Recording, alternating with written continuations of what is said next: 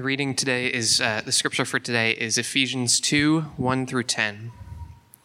And you were dead in the trespasses and sins in which you once walked, following the course of the world, following the prince of the power of the air, and the spirit that is now at work in the sons of disobedience, among whom we all once lived in the passions of our flesh, carrying out the desires of the body and the mind, and were by nature children of wrath, like the rest of mankind.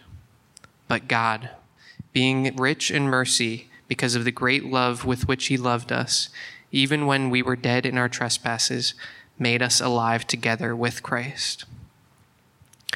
By grace you have been saved and raised up in Him and seated. Uh, sorry, and great. Sorry, I lost my spot.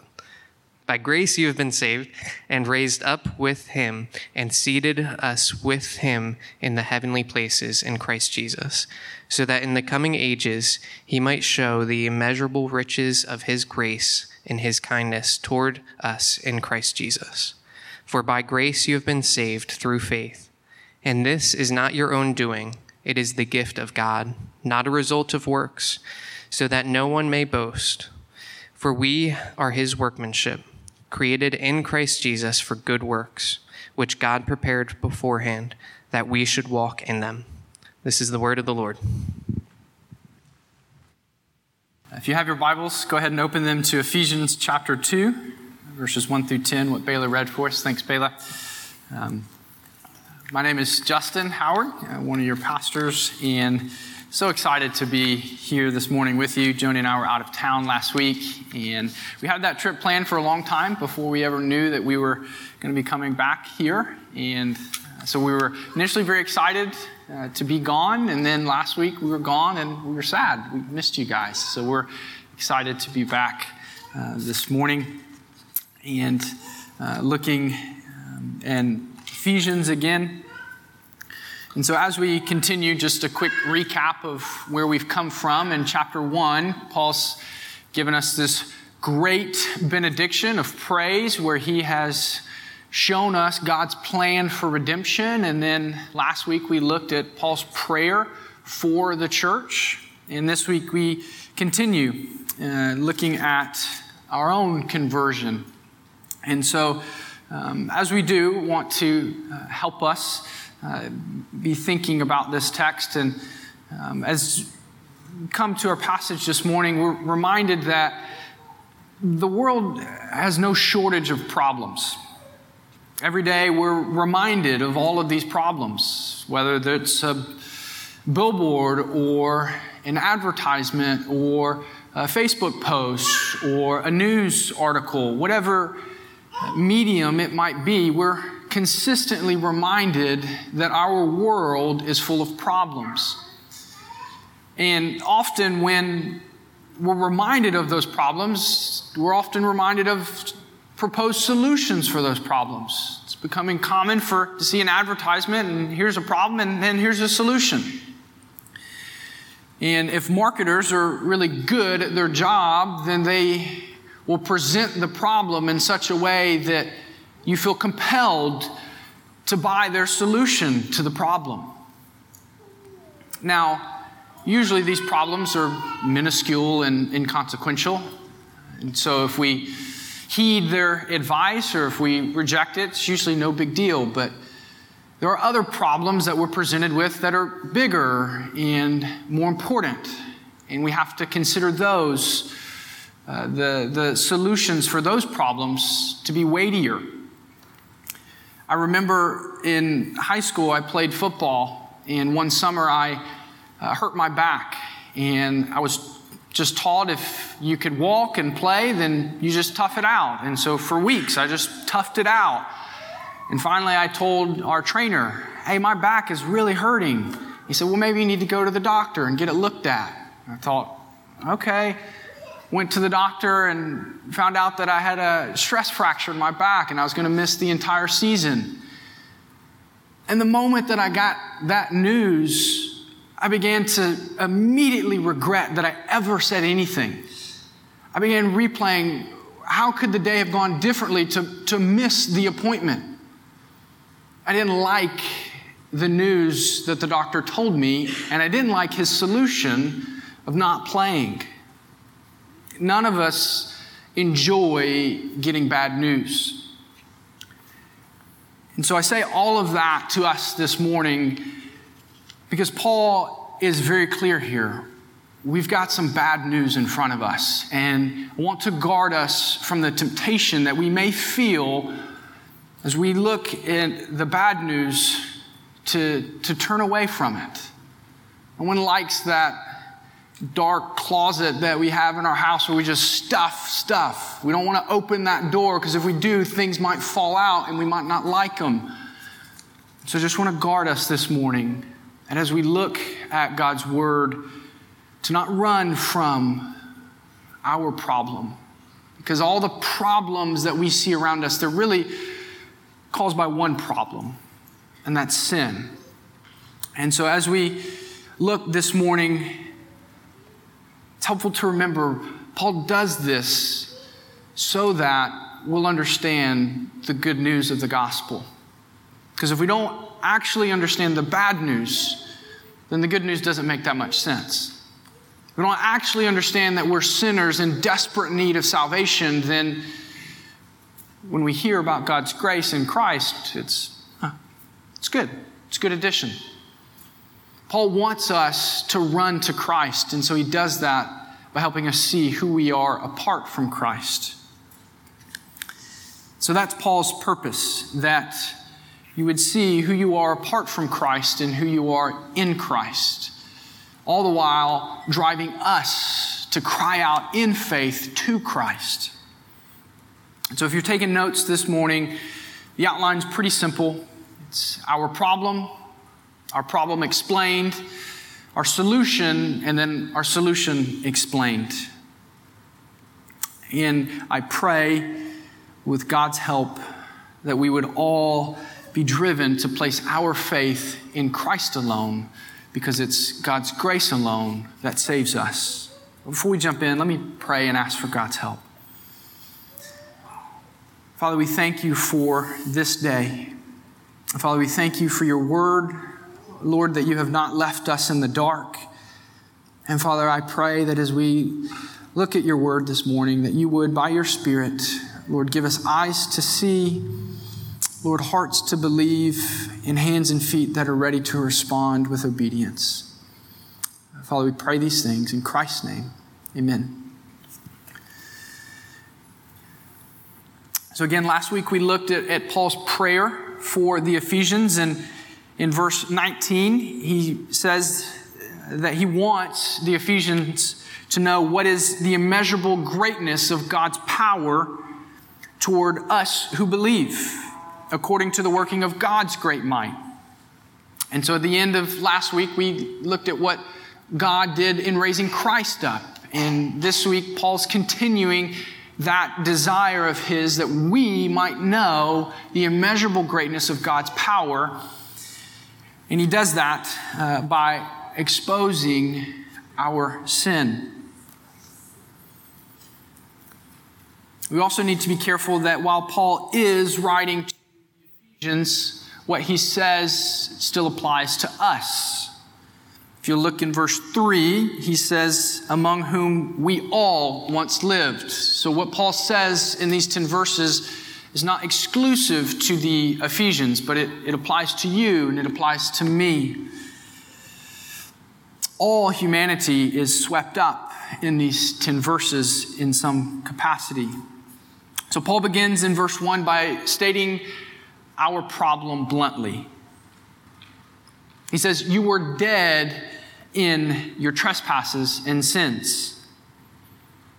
Paul says that we were dead. Now, he doesn't mean that we were physically dead. He's not talking to people like you that are alive and breathing and saying you're dead when you're alive and breathing. He's, saying you're spiritually dead. And to be spiritually dead is analogous to being physically dead in that you are cut off from God. You are cut off from life. And spiritually, we have no ability to go forward towards God. Paul says in Romans 8 And for the mind that is set on the flesh is hostile to God, for it does not submit to God's law. Indeed, it cannot. Those who are in the flesh cannot please God. Spiritual death is to be disabled from having fellowship with God. And this death is the result of sin and trespass. So, to help us understand what spiritual death is, it can be helpful to think about spiritual life. And what is spiritual life? Well, remember Adam and Eve in the garden? God created them. They had fellowship with one another, but more importantly, they had fellowship with God. Genesis 3 8 tells us that God walked in the garden with them. They walked with God, they talked with God. God gave them His law in the garden. They had spiritual life. They were in harmony with God. And yet, we know that when they ate the fruit that God told them not to eat, they, they died, just like God said. Now, they didn't immediately die physically, but they did immediately die spiritually. And to prove that point, God banished them from the garden. They no longer had fellowship with God. Sin and death had entered the picture. Spiritual death was now the reality that marked their world and the world after them. You see, the problem of spiritual death is far more pervasive and it is far more troubling than physical death. Right now, we live in a health crazed society. This was true before COVID in the pandemic. And the assumption behind the, the health culture is that physical vitality will equal spiritual vitality. And there's some truth that physical activity can help emotional well being but but that assumption is, is fundamentally false because, as Paul has showed us here, physical vitality does not equal spiritual vitality. You can be alive, you can be physically fit, and you can be spiritually dead all at the same time. And this is our problem. We are dead in our sins. It's almost as if Paul's anticipating us to push back against that and say, But, Paul, he explains further in verses 2 and 3. And his language is clear, it's convincing, and it's condemning. And so he explains our problem in three ways. He says that we walked according to the course of this world. Second, that we lived with a corrupted flesh, body, and mind. And then third, that we are ultimately by nature condemned. So, first, we follow the course of this world. Walking is an important theme in the book of Ephesians. Uh, we'll see it especially in the second half of the book. For example, in chapter 4, verse 1, Paul says, I, therefore, prisoner of the Lord, urge you to walk in a manner worthy of the calling which you have been called. Chapter 5, verse 15, he says, Look carefully then how you walk not as unwise, but wise.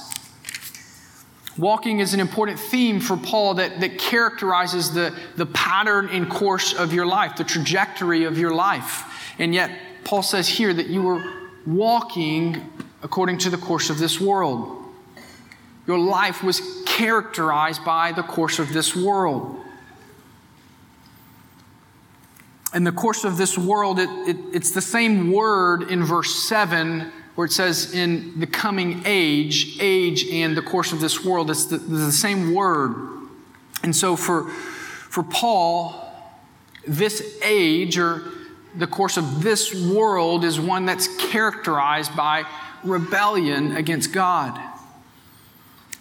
John Stott helpfully explains Paul's meaning here when he says that the course of this world expresses a whole social value system which is alien to God. It permeates, indeed dominates, non Christian society and holds people in captivity.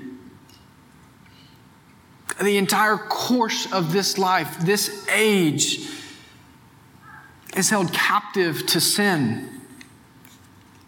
Man in this age is in open rebellion to God. And Paul says that we walked according to this, the course of this world. And he says the ruler of this age is Satan. Satan is the prince of the power of the air. He's the one that's organizing the details here in this worldwide rebellion.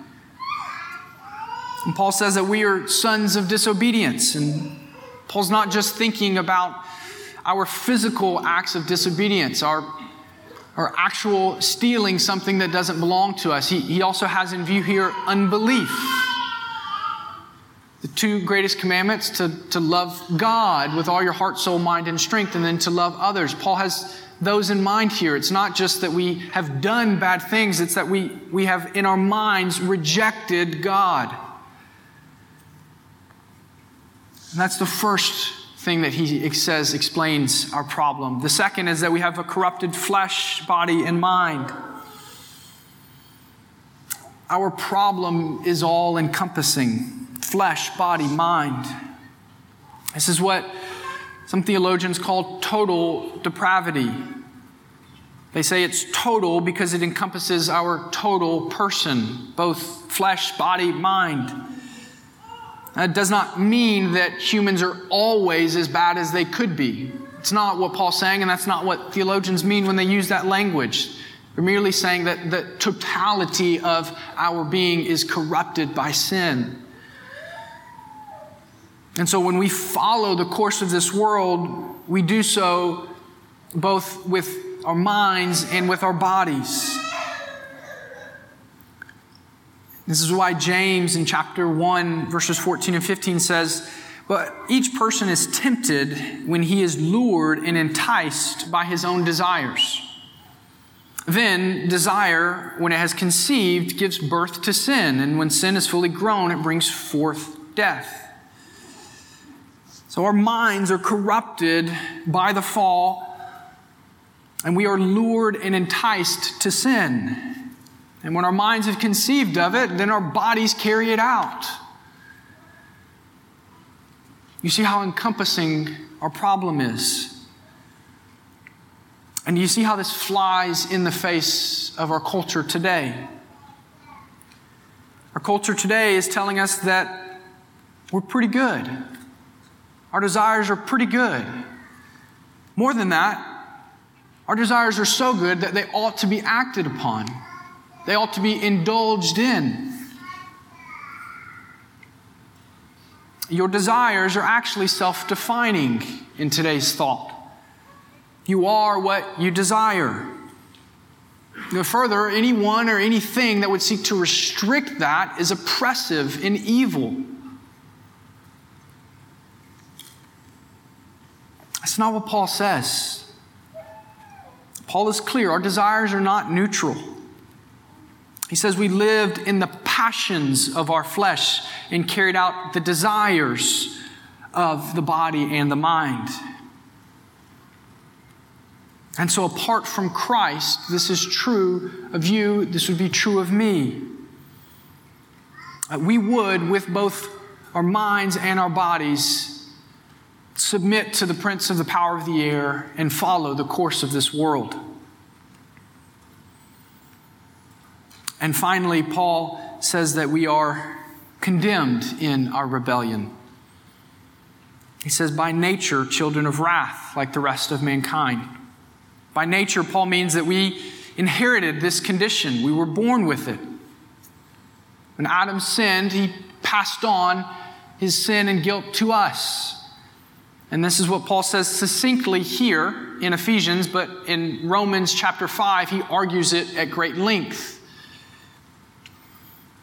For example, Romans 5:12 says, "Therefore just as sin came into the world through one man and death through sin, and so death spread to all men because all sinned." And so when we sin, when we follow the course of this world, we confirm that we were by nature children of wrath. And God's wrath is his holy disposition towards sin. And God's wrath is different than our wrath.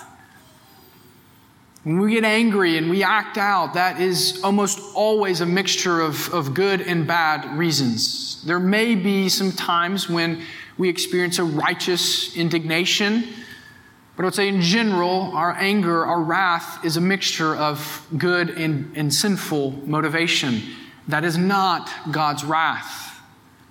God's wrath, his justice, is connected to his character, to his person. God's wrath is not capricious or fickle. It's not here today, gone tomorrow, and back again the next. It's part of his character, and his character is unchanging. That's why Psalm 92 7 says that righteousness and justice are the foundation of God's throne. It's unshakable because it's part of his character.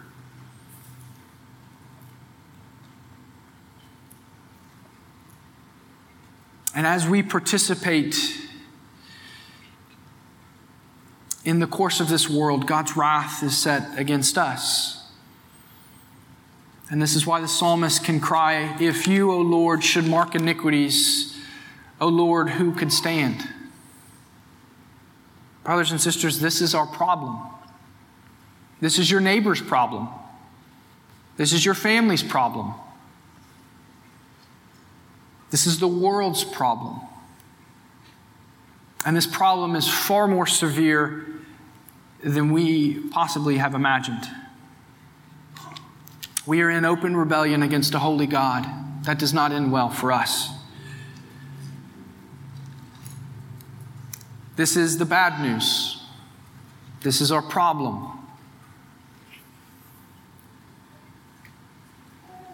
But God, oh, how great are those words. But God. Our problem was so grave that if it weren't for these two words, we would be lost. But God. Being rich in mercy because of the great love with which he loved us, even when we were dead in our trespasses, made us alive together with Christ. By grace you have been saved. God is rich in mercy. We saw this in chapter 1, and we see it again here today. God is rich in mercy. This is something that runs deep throughout the Bible. You may remember in the Old Testament Moses, who helped lead the Israelites out of Egypt. And Moses asked God if he could see God's glory. And God told Moses that no man could see God's glory and live. Instead, God told Moses that he would put, the, put Moses in the cleft of a rock and that he would pass by Moses and Moses would catch a glimpse of his back. And so, Exodus 34, verse 6 through 7 says, The Lord passed before him, before Moses, and proclaimed, The Lord, the Lord, a God, merciful and gracious, slow to anger, and abounding in steadfast love and faithfulness, keeping steadfast love for thousands, forgiving iniquity and transgression and sin but who will by no means clear the guilty. God is rich in mercy, He abounds in steadfast love. And it's because of God's love that He saved us.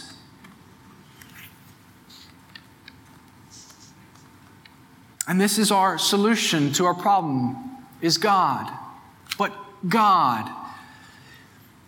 And in verse 5, just in case we've forgotten, Paul reminds us that, that he did this while we were dead.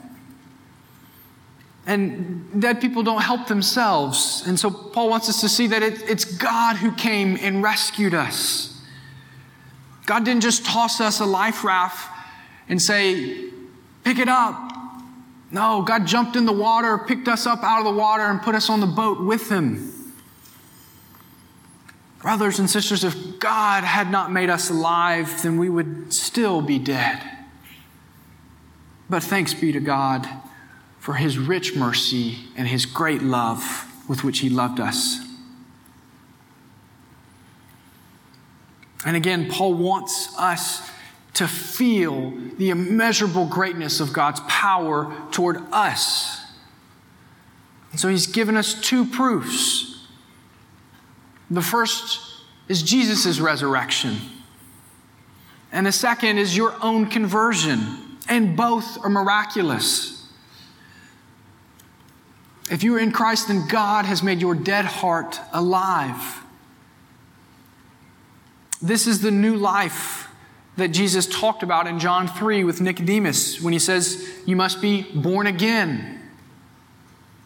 We must be made alive. Sometimes it's called regeneration. We must be born again. By grace, you have been saved. And this is really Paul's point in these 10 verses is by grace you have been saved. And again, grace is a concept we don't understand if those first three verses aren't true. And so that's why he spent his time there. But now, with that in place, he tells us by grace you have been saved. And this is his point that God's grace is God's unmerited favor on us and undeserving people. That may sound a little redundant, and that's mostly intentional. Grace is unmerited, then it follows that it's given to an undeserving people. Merit is something that you deserve. You go to work, you do your job, you get a check at the end of the week because you earned it.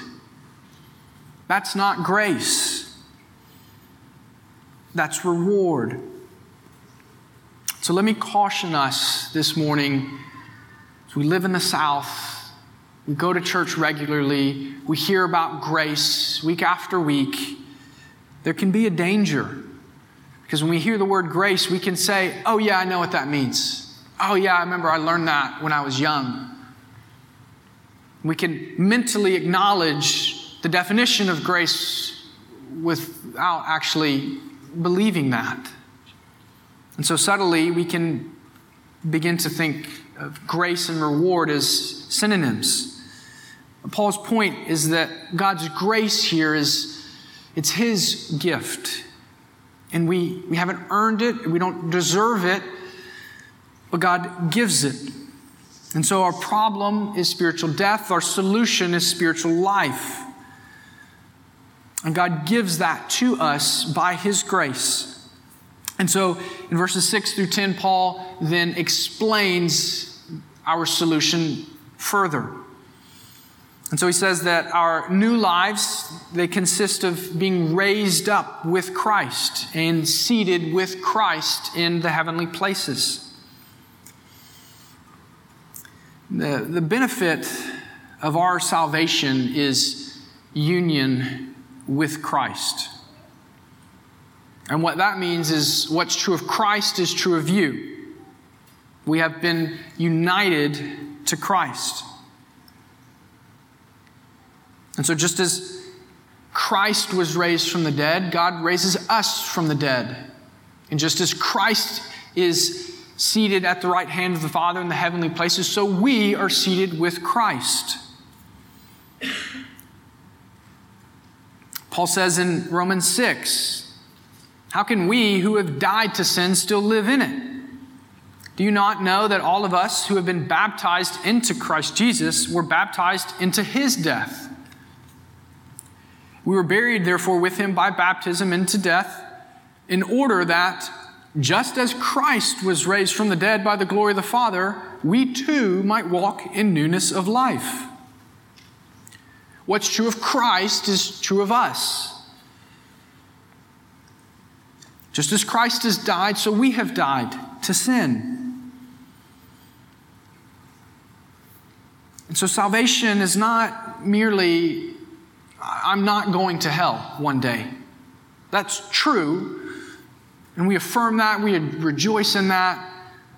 Salvation is, is positive and negative. It, we're not going to hell. God has delivered us from the consequences of our sin But God has also brought us to Himself. He has united us with His Son. This is the great joy of our salvation is that we now know God, we love God, we, we walk with Him, and one day we will do so without the hindrance of sin. And Paul says that, that all of this is so that we might display the great kindness and glory of God both now and, and in the age to come. We are, if you will, God's walking billboards that testify to His grace and His mercy. And so, as we think about our lives, we want to live in such a way that people see us and they, they're pointed to God and His glory. This is why we, we want to be different, not for different sake, but so that we can point people to our great God and tell people, look what our God has done in my life, and He can do that in your life. That's part of the reason why we'll spend so much time in the second half of the book looking at our lives and how we live, because it's important. And then in verses 8 and 9, Paul tells us how we're saved. He says, For by grace you have been saved. Again, Paul is presenting us with this theme. It is God's grace that has rescued us. A famous verse, John 3:16, for God so loved the world that he gave his only son and whoever believes in him shall not perish but have eternal life. God's grace sent Christ into the world, and God's grace makes us alive. And Paul says it's by grace through faith. So God's grace makes us spiritually alive. And then we cry out to God in faith. Faith is the instrument whereby we receive God's grace in Christ. Hebrews 11:1 tells us that faith is the assurance of things hoped for. Faith is trust in God and His Word. Faith is not a blind leap into darkness. It is assurance for things hoped for. It's taking God at His Word. And faith is not merely an intellectual exercise. We must believe certain things about the gospel but that is not just a, a mental exercise. And so the scary thing is that we could sit here this morning and mentally affirm everything that Paul has said in this passage without ever actually having faith. That's possible. Faith is not just mentally assenting to certain truths. Faith is a wholehearted trust of God and His Word. It doesn't just merely say that Christ died for sinners. That's true, and we must believe that. But we must go further and say that Christ died for me. Galatians 2:20 I have been crucified with Christ. It is no longer I who live, but Christ who lives in me. And the life I now live I live in the, fle- uh, the life I now live in the flesh. I live by faith in the Son of God who loved me and gave himself for me. I love the way Stuart Townend in his song, How Deep the Father's Love for Us, I love how he expresses it. Listen to these lyrics. He says, Behold the man upon a cross, my sin upon his shoulders. Ashamed, I hear my mocking voice call out among the scoffers. It was my sin that held him there until it was accomplished. His dying breath has brought me life. I know that it is finished. I will not boast in anything, no gifts, no power, no wisdom, but I will boast in Jesus Christ, his death and resurrection. Why should I gain from his reward? I cannot give an answer. But this I know with all my heart His wounds have paid my ransom. This is faith. Jesus died for my sins. And this is the gift of God. That's not your own doing.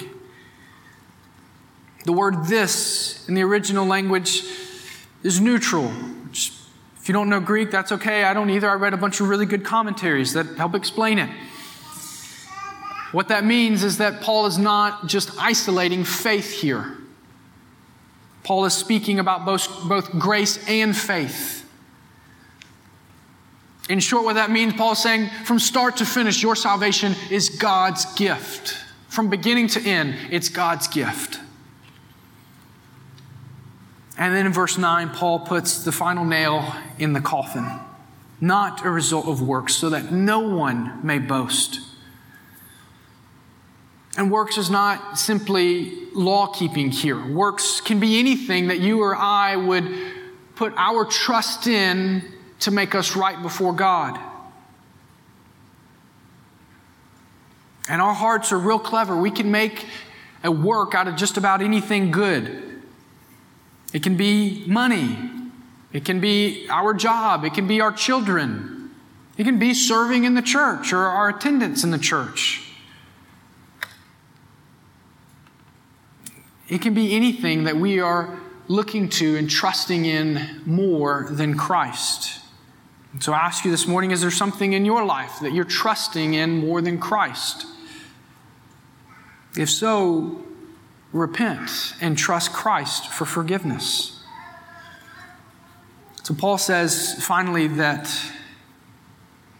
we are a new creation. He says uh, a similar point in 2 Corinthians 5:17, therefore if anyone is in Christ, he is a new creation.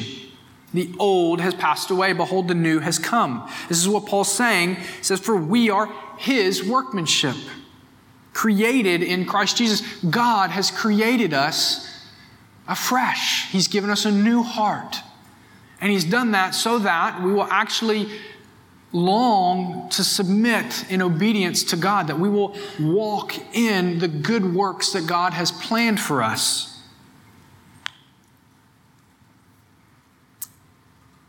And so Paul has brought us full circle here, hasn't he? We started by walking in darkness, and now he ends by telling us we're to walk in good works. Walking we're either walking according to this world or we're either walking in the good works that God has for us. And so, as we end this morning, we just offer a couple final thoughts. Remember our problem. Our problem is first and foremost is our sin is against God. But then remember our solution Yeah. God has made us alive in Christ. And both our problem and our solution are, are, far greater than we have ever imagined. As the saying goes, you are far more sinful than you realize, but you are far more loved than you could ever imagine. And so, if you're here this morning and you have not placed your faith in Christ, and heed this warning what Paul says in the first three verses would still true of you. If you are not in Christ, then you are under God's wrath. But today, you could receive God's gift of salvation. You could cry out to Christ to save you. And He is faithful. He will do that. If you want to talk more about that, find me after or find the person you came with. For those of us that have trusted Christ, they not offer you a similar exhortation. Put your faith in Christ. Maybe better, continue putting your faith in Christ alone. Maybe you picked up on the grammar in our passage. Oh, I'm not much of a grammarian, but It is important. So let's go back and, and observe some of the grammar in our passage. You'll notice it's almost all in the past tense. He says in verse 1, You were dead. In verse 2, he says, In which you once walked. He says in verse 3, In whom we all once lived. And then verse 5, made us alive. And then verse 6, raised us up and then seated us with him. And then verse 8, he says, For by grace you have been saved. God's grace has saved you. And so remember that this week. When the enemy comes and when he seeks to assail you, remember that it is finished. Yes, we still wrestle. Yes, we still battle, but our victory is certain and we can have confidence this week. A battle against sin and death has already been won. And that's why Paul puts it all in the past tense for us, so that we might understand what is the immeasurable greatness of God's power towards us. We no longer serve sin, we no longer serve Satan. Instead, we submit ourselves to God. We walk in the good works that He's prepared for us. So, this week, what are the good works that God has planned for you? Ask God to give you an opportunity this week to walk in a good work. Maybe it's a, a neighbor who you've had some interactions with, but Maybe it's time to get to know them better. Maybe it's a coworker that you know that there's something going on in their life and, and you can offer a word of encouragement. Maybe it's your spouse. Maybe God has a good work for you to do for your spouse. Or maybe it's, a, it's another church member that God would have you seek out and serve. Whatever it is, ask God to make it clear to you. Because he says that he has prepared good works for us. And so, church, may we be a people marked by grace. May we seek those opportunities that God has put before us. And may we walk in light of the gospel. So we'll transition now to our time of communion. And we have, we do this every week and we do this so that we can remember the grace that God has poured out to us. You see, the only way that we could be transferred from the first three verses to, to the last six verses is if Christ came and suffered in our place. And so as we you take the bread, remember that, that Christ's body was broken for you. And as you take the juice, remember that Christ shed his blood for you so that you might be brought in to God's family. So if you're here this morning and you are not trusting in Christ, then I would ask you to just participate in a different way. Just remain seated and think on the things that you've heard this morning. If you are in Christ, you're a member here or you're a member at another church, then the table's open for you. You can walk out those doors, get the elements, come back in, and take them in your own time. And let us remember it's God's grace that saves us. Let me pray for us. Oh, Father, we thank you so much for your grace, Lord. Father, we thank you that while we were dead in our sins, Lord, you made us alive. And Father, we do pray for those that may be here this morning or our family or our coworkers, Lord, that, that do not know you. Father, we pray that you would make them alive. Father, would you give us an opportunity this week, Father, to share the good news of the gospel. And Father, we do pray that you would help us as we seek to walk in the good works that you have for us. We pray these things in Christ's name. Amen.